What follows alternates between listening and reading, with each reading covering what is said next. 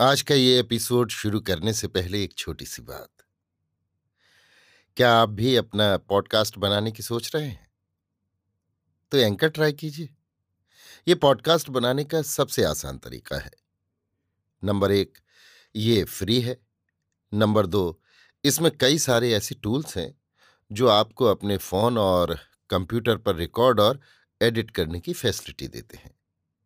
Number तीन आप अपने पॉडकास्ट को डिस्ट्रीब्यूट भी कर सकते हैं, जिससे इसे स्पॉटिफाई और दूसरे प्लेटफॉर्म पर सुना जा सके। तो डाउनलोड कीजिए फ्री एंकर ऐप या विज़िट कीजिए एंकर डॉट एफ़ पर अपना पॉडकास्ट स्टार्ट करने के लिए। ये तो थी एक छोटी सी जानकारी, और अब शुरू करते हैं एपिसोड का सिलसिला। तो आज के एपिसोड में लीजिए सुनिए।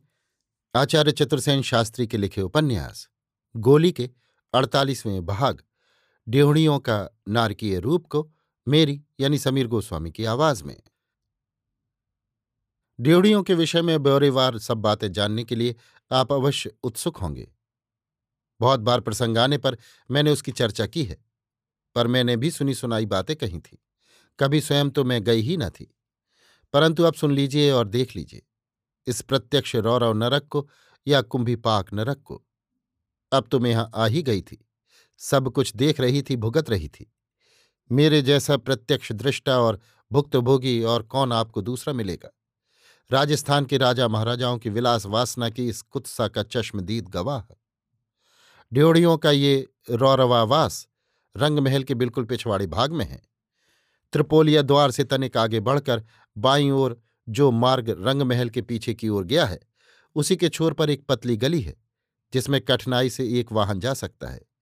गली के दोनों ओर ऊँची ऊँची दीवारें हैं, एक ओर रंगमहल के पिछवाड़े की और दूसरी ओर नगर के प्रधान बाज़ार के पिछवाड़े की। दीवारों में एक भी मोखा सुराख, खिड़की झरोखा कहीं नहीं है। ड्योड़ियों के फाटक पर जाकर ये गली समाप्त हो जाती है। गली में सदैव सन्नाटा रहता है, क्योंकि ये आम रास्ता नहीं है। केवल ड्योढ़ियों का एकमात्र रास्ता है, जिस पर कोई भी व्यक्ति आता जाता नहीं। ड्योढ़ियों में किसी स्त्री पुरुष नौकर चाकर को आने जाने की आज्ञा नहीं है। केवल लालजी खवास ही वहाँ अकेला आ जा सकता था।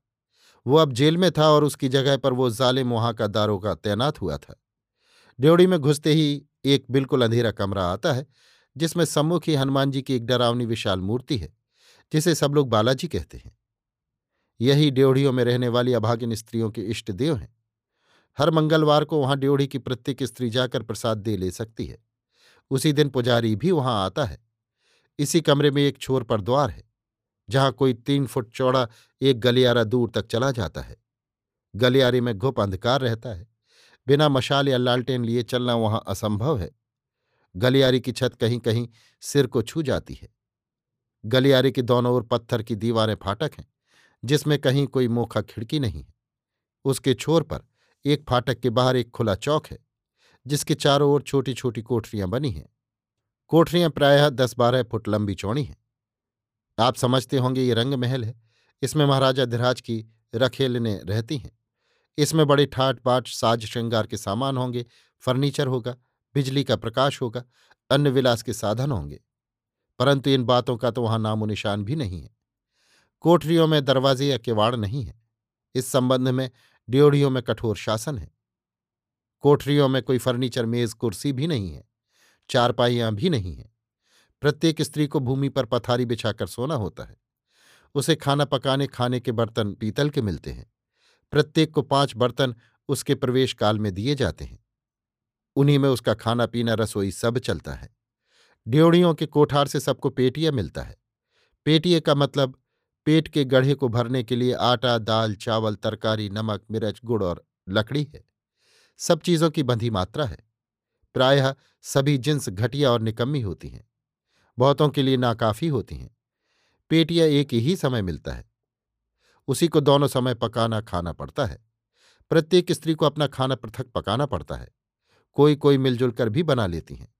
नाम के लिए घी भी मिलता है, जिससे दाल भात बघार दिया जा सके। पथारी से नारियल का एक गद्दा, एक कंबल, दो चादरें, एक तकिया हर औरत को आते ही मिलता है। जो अपना बिस्तर लाती हैं, वे उसी का प्रयोग कर सकती हैं। साल में दो साधारण सफ़ेद सूती धोतियाँ और दो जंपर मिलते हैं।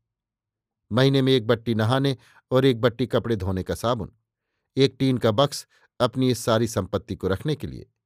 स्त्रियाँ खुले नल पर नंगी होकर नहाती, वस्त्रों में साबुन लगाती लड़ती झगड़ती गाली गलौच करती हैं।